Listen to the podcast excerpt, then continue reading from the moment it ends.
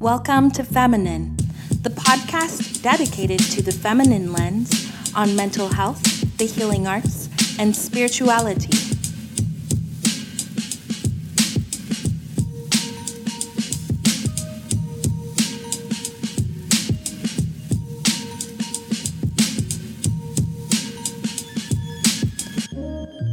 My name is Priscilla Alexandra Hine, and I am a licensed practitioner of the healing arts and licensed clinical social worker in the state of California.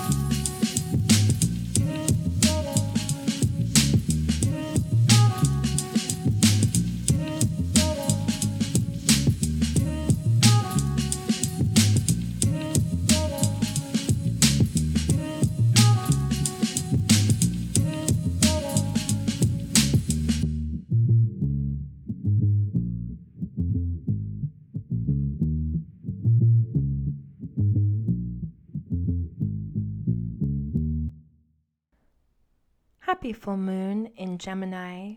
Lovely church. Thank you for being here with me as we come full circle together for the final full moon of 2019. yes, my friends, 2019 is almost over. Let's just take a minute and process that together okay? I'm gonna do a deep breathing exercise. Please follow along with me. We're gonna inhale for four seconds, hold it for seven, and exhale for eight. Let us breathe. Ready? Inhale.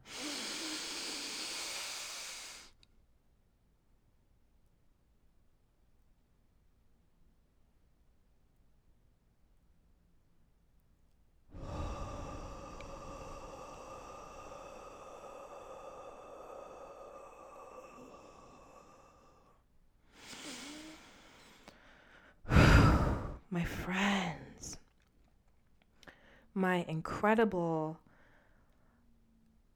friends who have journeyed this summer and autumn with me as we prepare ourselves to enter the winter solstice, which lands on the 21st of December. We are really preparing to enter in a, a profound time in our lives. And what I mean, you know, okay, maybe, okay, I'm not trying to be hyperbolic. Maybe not everything in the world is profound. I think oftentimes, because of the age of communication that we live in, everything is profound, right? This is this is going to be the greatest full moon we've ever had, right? Or um, this is the most intense election we've ever known. You know what? I'm pretty convinced that every election at this point is always going to be really intense because so far, every time I've been alive, everybody has been stressed out every single election season. And I don't foresee it changing. I foresee it only remaining the exact same, and both parties being disappointed when their side doesn't win.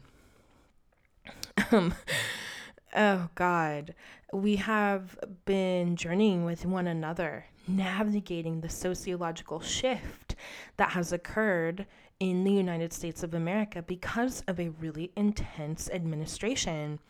But when we've been stepping back, we realize that it's not the administration, it's the movement and fulfillment of mm, systemic change because of sociological advocacy and pressures put on the system for change. So it's actually been a really beautiful thing at the heart of it. Has it been quite difficult? Yes. Have many relationships struggled? Absolutely. But I'm starting to see a lot of reconciliation coming forth. So I'm excited about that. And I also hope that people are able to realize that. You know what? It's life, okay? Election seasons in the United States of America are exhausting and nerve wracking for the globe because US Americans don't realize how impactful our consumerism and um, capitalism lens is on the rest of the globe. So when we have an election, it's a really big deal. We are a massive country, my friends. I'd like you to compare us to Japan, okay? Or, hmm, gosh, Italy, Spain. We are a big country. And we are ruled primarily with one government. So it's really important that we recognize the power that we have as a society and as a culture when it comes to election. So we're prepping for 2020, which is in Tarot and numerology, the year of the Emperor. And we are ending the year of the Empress. What a wonderful, beautiful year it has been for those who have been journeying their Empress. It's absolutely timely for the full moon of 2019 according to the Gregorian calendar, okay? Let me just kind of take a moment and realize our calendar is based off of the Gregorian calendar, which is a calendar that was implemented, um, I believe it was around the 1600s, might be the 1300s, by uh, a ruler, a king, who wanted there to be more structure according to um, his understanding of time. But before that, most people lived by the moon so as much as um, it's 2019 in December, you know the reality is it's just another cycle of the moon, and it's we're encroaching the winter solstice. Okay, it's really not. You know, it's going to be okay. When we break life down to decimals and decimal, you know, uh, numbers, we're really eradicating femininity. I know we love numbers and I know masculinity loves data, but guess what? We don't have it all figured out, okay? So we're going to embrace the lunar cycle and the seasons. Is 2020 coming up? Yes, it is. And we're going to be just fine. But it is pretty interesting that we're landing on a full moon in Gemini because Gemini is a cerebral zodiac sign. It's an air sign, along with Aquarius and Libra. And air is all about intellect. It's ruled by the planet Mercury, which is absolutely stunning, by the way.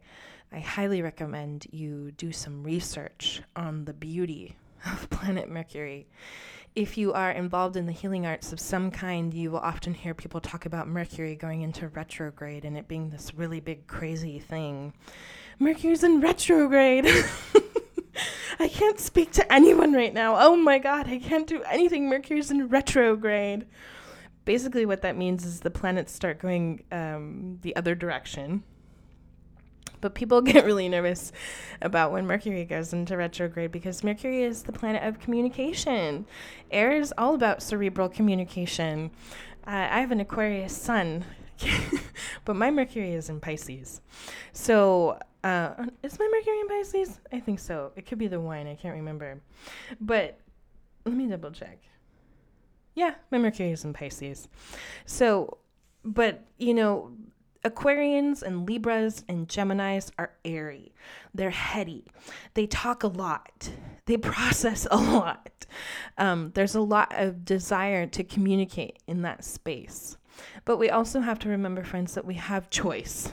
Okay, you're not you're not a cog in the cosmic universal joke of God sneezed, where you no longer have the capacity to stop speaking. You have complete control. Okay, so please remember are we guided by the planets? Absolutely. But do we have the capacity to make decisions that are healthy and right for us? Absolutely. So it's a fine balance between mystery and reality, right? So let me tell you a little bit about Mercury according to NASA. Here one second, let me get a sip of my Cabernet Sauvignon. So, Mercury is the swiftest planet. It's a terrestrial type of planet, and one year uh, in Mercury is comparable to 88 Earth days. It's the smallest planet in our solar system, and it's the planet that's nearest to the sun, and it's only slightly larger than Earth's moon. Isn't that interesting? From the surface of Mercury, the sun would appear more than three times as large as it does when viewed from Earth. God, that sounds devastating. And the sunlight would be as much as seven times brighter. That's awful. Despite its proximity to the sun, Mercury is not the hottest planet in our solar system. That title belongs to Venus. Mm, you know how I love her. So, yes, We are in a full moon in Gemini, ruled by the planet Mercury, and it's the last full moon of the Gregorian calendar year 2019, December. Can you believe it? what a strange, bizarre year.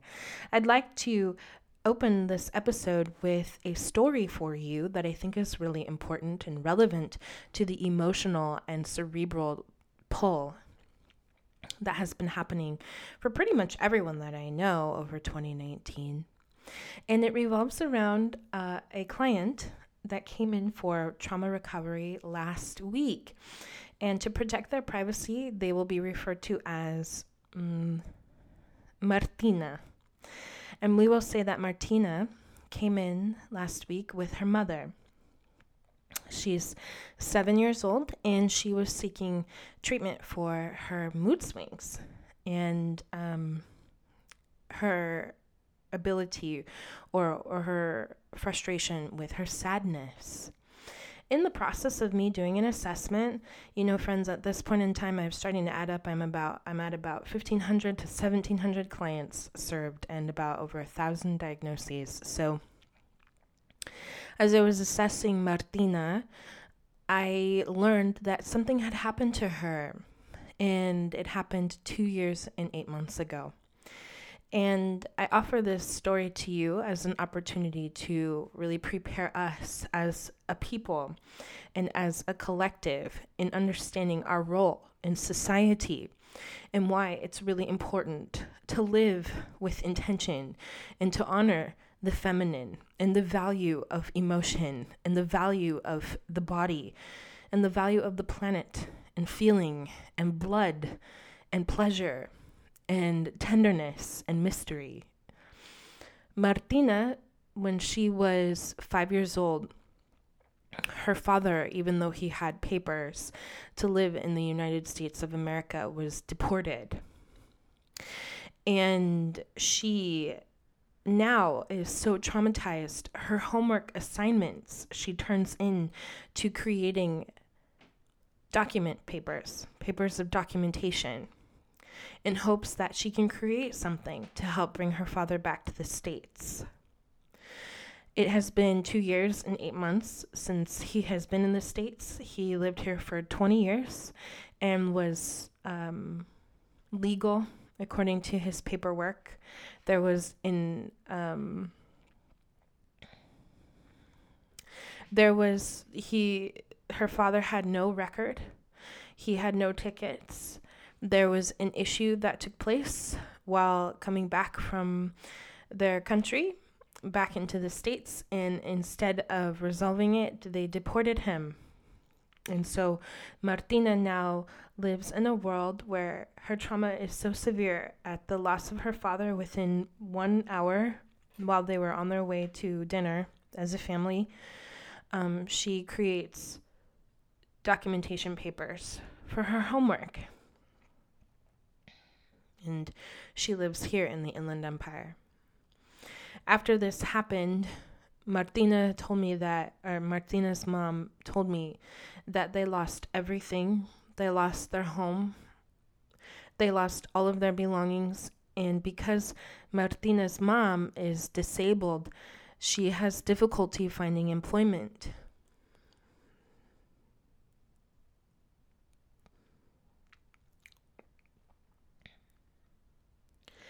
And out of the love that he has for his family, Martina's father encouraged them to stay in the States while he lives in their country, their country of origin.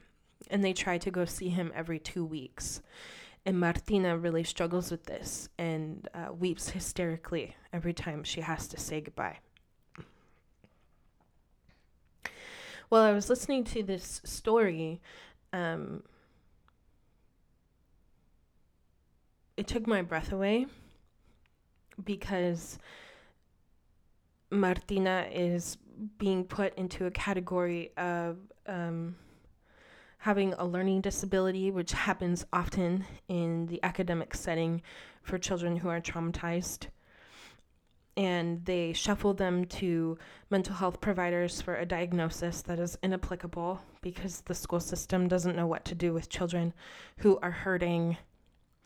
And I it is un- I ethically do not diagnose children unless they absolutely need it, but she is start she's struggling in school and her teachers are having a hard time figuring out how to help her. So it was really important that um, I was able to be there for her in that moment and to apologize to her for the pain that she felt. So after her mother had informed me of what had happened to the family two years and eight months ago, all I could do was look at Martina and say, I'm so sorry that that happened to you. And after I apologized to her for her pain, her eyes began to well up with tears, and she began to cry. And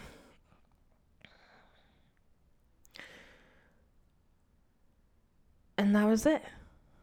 She began to cry, and her mother, with all of her resilience and capacity, encouraged her that she was going to be okay and that they would see their father soon. So now it's my job as Martina's therapist to help Martina process this trauma and to give her hope of some kind. But I would be remiss if I didn't acknowledge the impact that war and borders and misogyny and consumerism has on children and how that impacts my life as a so, as a social worker every day. And it's really important for me to share Martina's story with each of you because she's only 7 and already she's been severely traumatized because of things that we can control if we decide to care enough to talk about it and take action.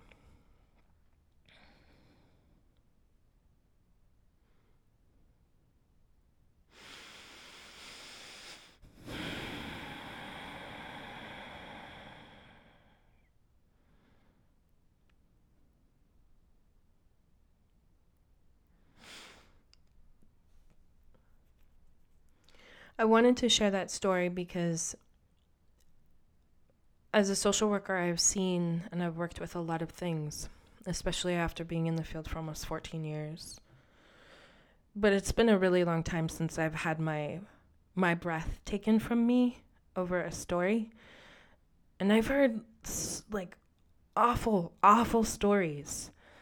And this is surely one that I will never forget.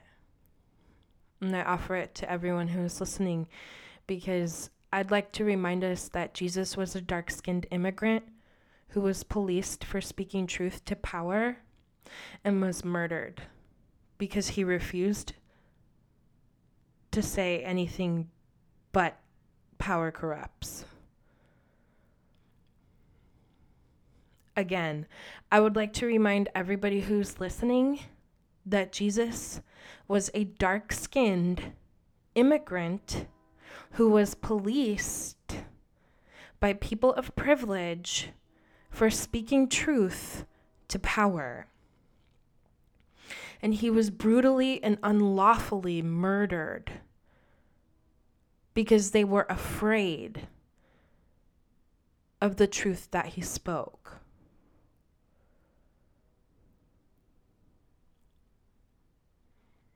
When we look back on the human story, please let's be mindful of the prophets and who and what they were and how they lived. If they were not dark skinned and they were prophets like St. Francis of Assisi, please be mindful of how he lived. St. Francis was a rich kid who said sayonara to all of the money that he had and went to love God's creatures and make things like houses for poor people.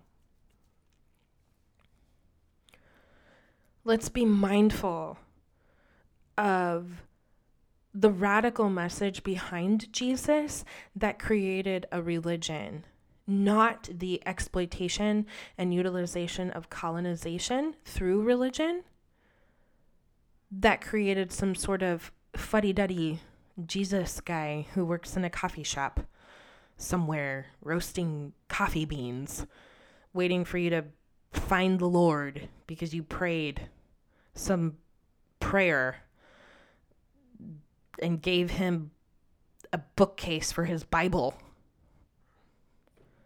That's not who Jesus was.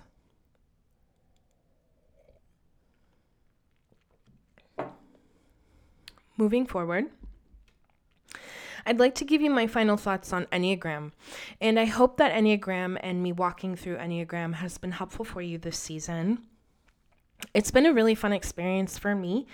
I have been utilizing Enneagram off and on for the past eight years. And in my time of incredible spiritual darkness, when I was going through dark nights of the soul, I clung to Enneagram because I needed something to remind myself that I was going to get through the incredible amount of um, sorrow that I felt over, over, over, overwhelmed by. And it was really Enneagram that gave me permission to be fucked up. And I share that with each of you because, you know, as an eight, I'm put into a category of having to lead people. And it's an incredible amount of pressure. You know, just by nature, by God's design, I'm a leader.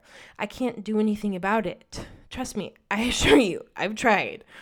And if I could make my life, if I could be, um, you know, a follower, no, I wouldn't. I would never be a follower. But sometimes I like to think that I would be because it's a lot of pressure being a leader so when I was in my dark night of the soul and really like, you know, questioning my own capacity to carry the weight of my life, it was Enneagram who kept that kept me rooted. So I offer this tool to you as something to pull out of your back pocket when you are genuinely unsure of who you are to remind you that you are the one who determines who you are based off of how well you know yourself and your life experiences.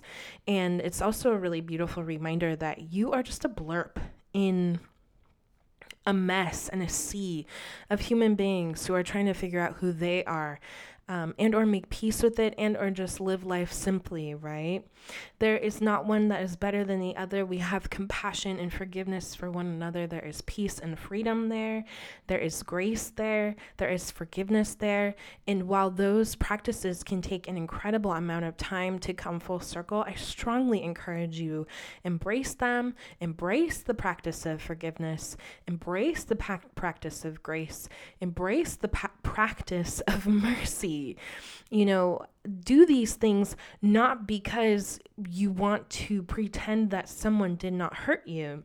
Do them so that you can let go of the hurt that you've caused yourself by um, not being able to reconcile that the pain um, was immense and, and really made you question who you were.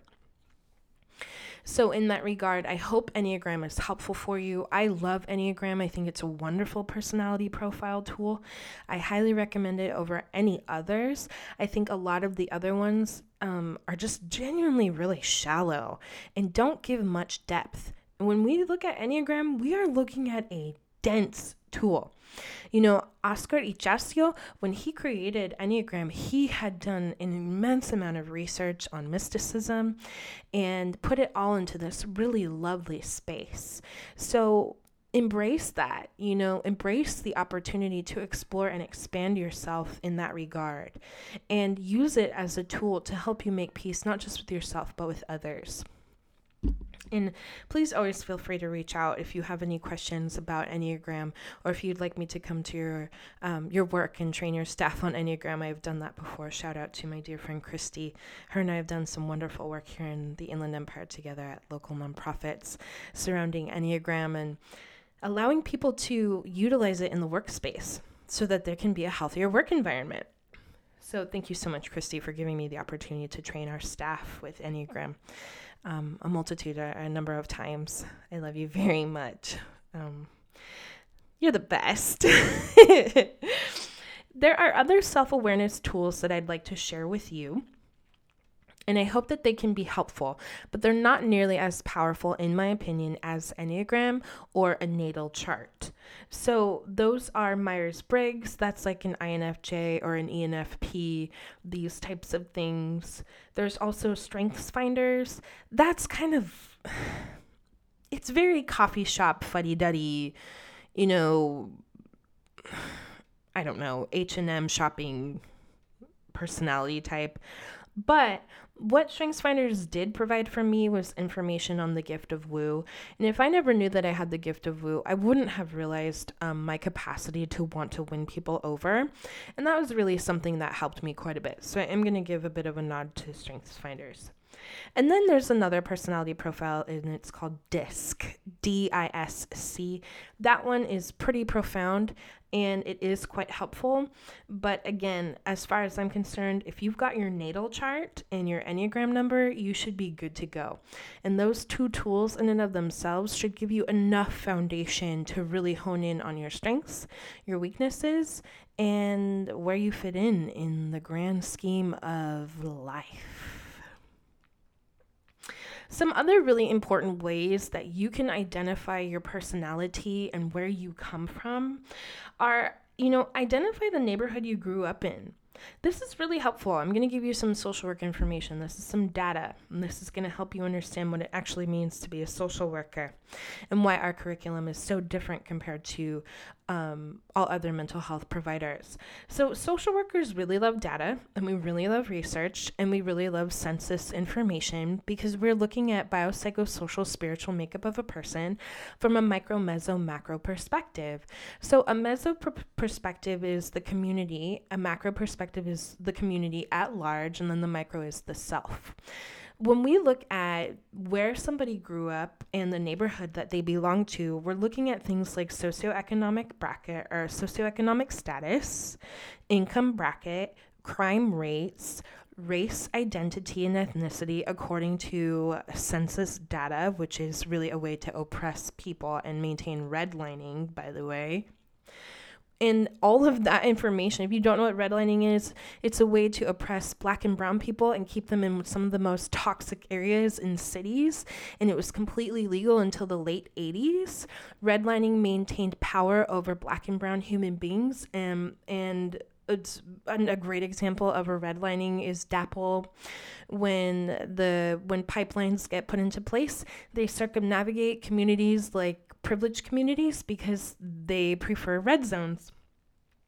And red zones um, are ways to oppress black and brown people from a government a governmental perspective, a systemic perspective, or um, a systemic avenue. So, when we look at neighborhoods and we're looking at socioeconomic statuses and we're identifying things like redlining and practices of exploiting people on a legal systemic level, that really helps us understand where we come from.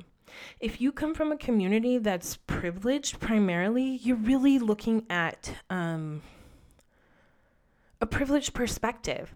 That's a lot of blue collar, you know, that's a lot of. Um, you know ideations you know ideas of deserving of things. You know i de- uh, you know i worked hard for it. I deserve it. You know that type of perspective versus a perspective of an immigrant or a perspective of a refugee where you come here to work. And even when you're working people are angry with you and think that you're taking their jobs right?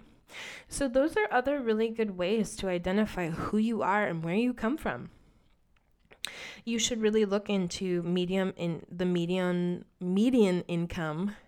I think I I think I drank a little too much wine. Thanks, Lord, you're the best. you want to look at median income levels for your community. Identify what is the average amount of money that people in your city make.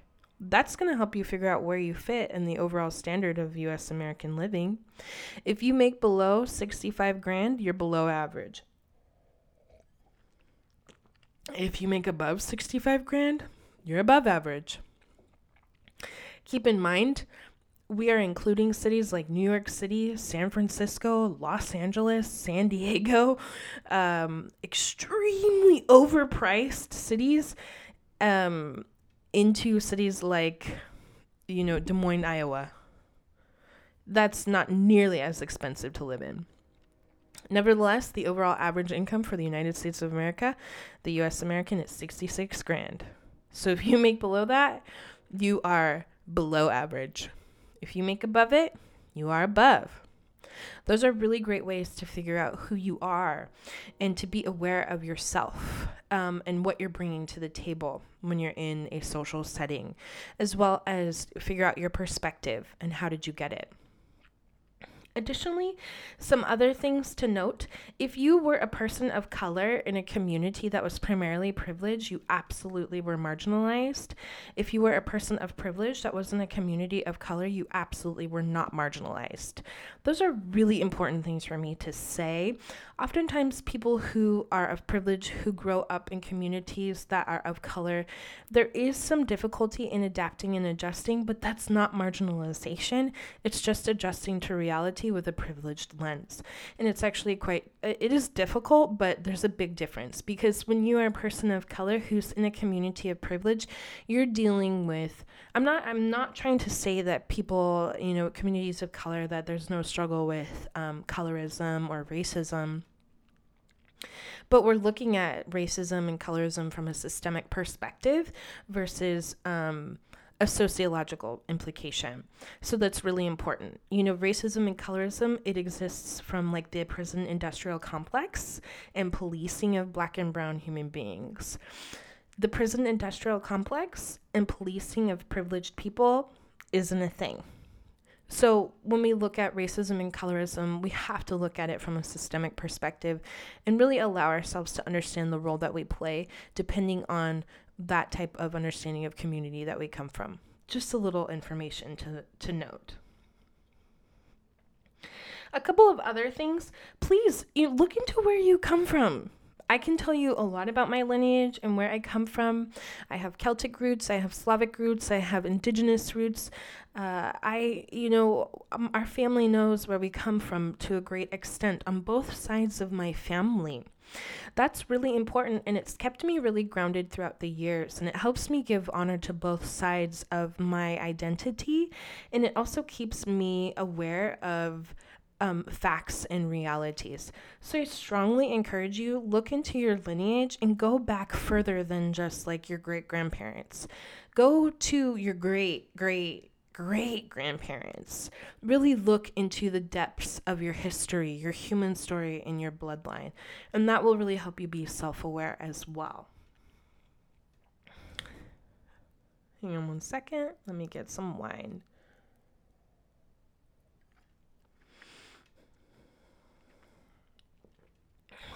Lastly, when it comes to self awareness, the final tools that I'd like to offer you are consider who's influencing you. What perspectives are you carrying? What are the systems you're able to swim in and bypass? And who is it that you are giving permission to influence your life? These are extremely important. If you if your immediate circle is made up of like the same kind of people that you, the same type of person you are, or people who don't challenge you, or people who do whatever you want, those are like major red flags.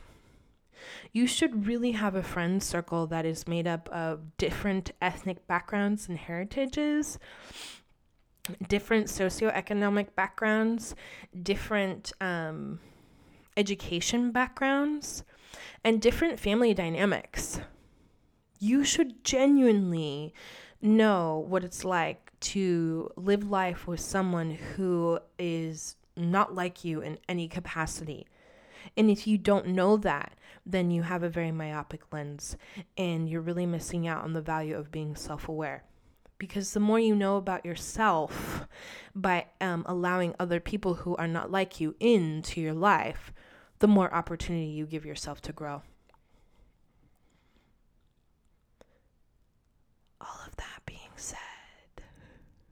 Let's take a breath, my friends.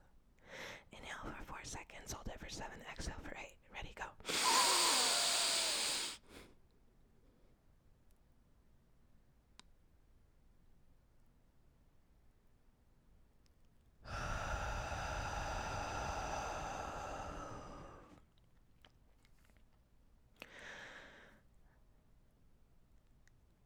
My friends, I hope that throughout autumn, as I have provided you tools to learn about your self awareness, your mental health, your healing, and your growth, that you are able to journey this space with humility and compassion. Have compassion for yourself and for other people. And recognize that the more you know about who you are, the less harm you can cause to others. It's just a simple, easy thing. It, it doesn't have to be complex, though it most likely could be if you are someone like myself who's ridiculously complex. Um, but at the end of the day, it doesn't have to be. If you have experienced trauma of any kind, it will be difficult for you. Trauma makes the brain complex. In that space, please seek mental health treatment and support. I know a number of LMFTs in my life who are amazing, and I am an LCSW who will advocate for nearly every LCSW you could ever meet. Seek out these support systems and these networks to help you gain footing and groundedness and to really help you process anything that could keep you from feeling comfortable and safe in being who you are exactly. I really hope and pray that this information has been helpful to you. We are blessed to be here under this Gemini cerebral energy, laying a foundation of growth surrounding self awareness and Enneagram. I'm blessed to talk to you about this story or to provide you the amazing, beautiful story of Martina. Um, and blessed that I can journey with her through her trauma and her recovery. Please offer up the children in the community that you live uh, in prayer. Life is very difficult for them, especially young. You know, I work with 17 down to six years old, and I cannot tell you how difficult life is for young people. Please pray for these individuals because there's a lot of pain happening. Additionally, as we round out the year, be mindful that there is hope for all of us that we can overcome the emotional pain of 2019 through our decisions to have hard dialogues and to be um, comfortable with change. We don't have to hold on to the past. It's gone, my friends. Don't cling to that shit. Let it fucking go. Let it go, dude. You do not have to be who you were five years ago, yesterday, or even this morning. Be who you are right now. Make the changes that you need to be to embrace the healthiest, most healthiest, safest version of yourself. Lastly, I will see you. Our next episode will hit on the solstice. That is the 21st. I welcome winter with all of my heart. I love winter. Yes, please bring me all the winter. I cannot wait for winter. As we approach the next election season, if you are in Riverside, you will see me as an active member of the Democratic Socialist Party. Yes, my friends, I'm socialist and I'm proud, and I think Jesus was as well. If you'd like to have a dialogue with me about that, you are more than welcome to, as long as it's civil. Um, I also recognize the role of capitalism and understand that I am also a capitalist, a capitalist to an extent. Nevertheless, I believe that human life is far more important than money. So you can see me doing some Q and A's um, in the city of Riverside. We're going to be talking about Medicare and Medi-Cal, as well as social justice and the work surrounding mental health, um, the triggers that have taken place under this administration, the increase of mental health treatment that I have seen, um, primarily for folks of color, for female survivors, and for members of the LGBTQIA plus community, particularly the trans community members. There has been an incredible increase of needing mental health and emotional support. So keep an eye out for me. Um, come and join one of my dialogues. I'll give you a heads up as to when they will be held. Thanks so much for being here. I will see you on the solstice, my friends. Have compassion for yourself. Embrace the cerebral energy of Gemini and recognize that Mercury, the ruling planet of Gemini, is all about being communicative. However, best you can communicate, my friends. Embrace it and do it entirely, without shame. And don't hold yourself to a standard of perfection. Just try. All right, I'll see you on the solstice. Many blessings to each of you. Happy full moon, our last one of 2019. Oh my gosh.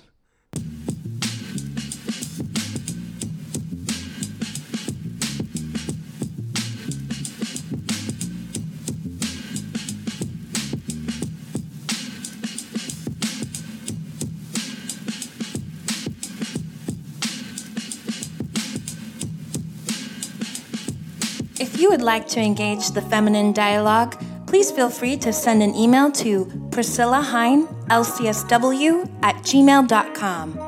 Additionally, when you search for us on Apple Podcasts or share us with your friends, remind them and yourself to give us a five star rating.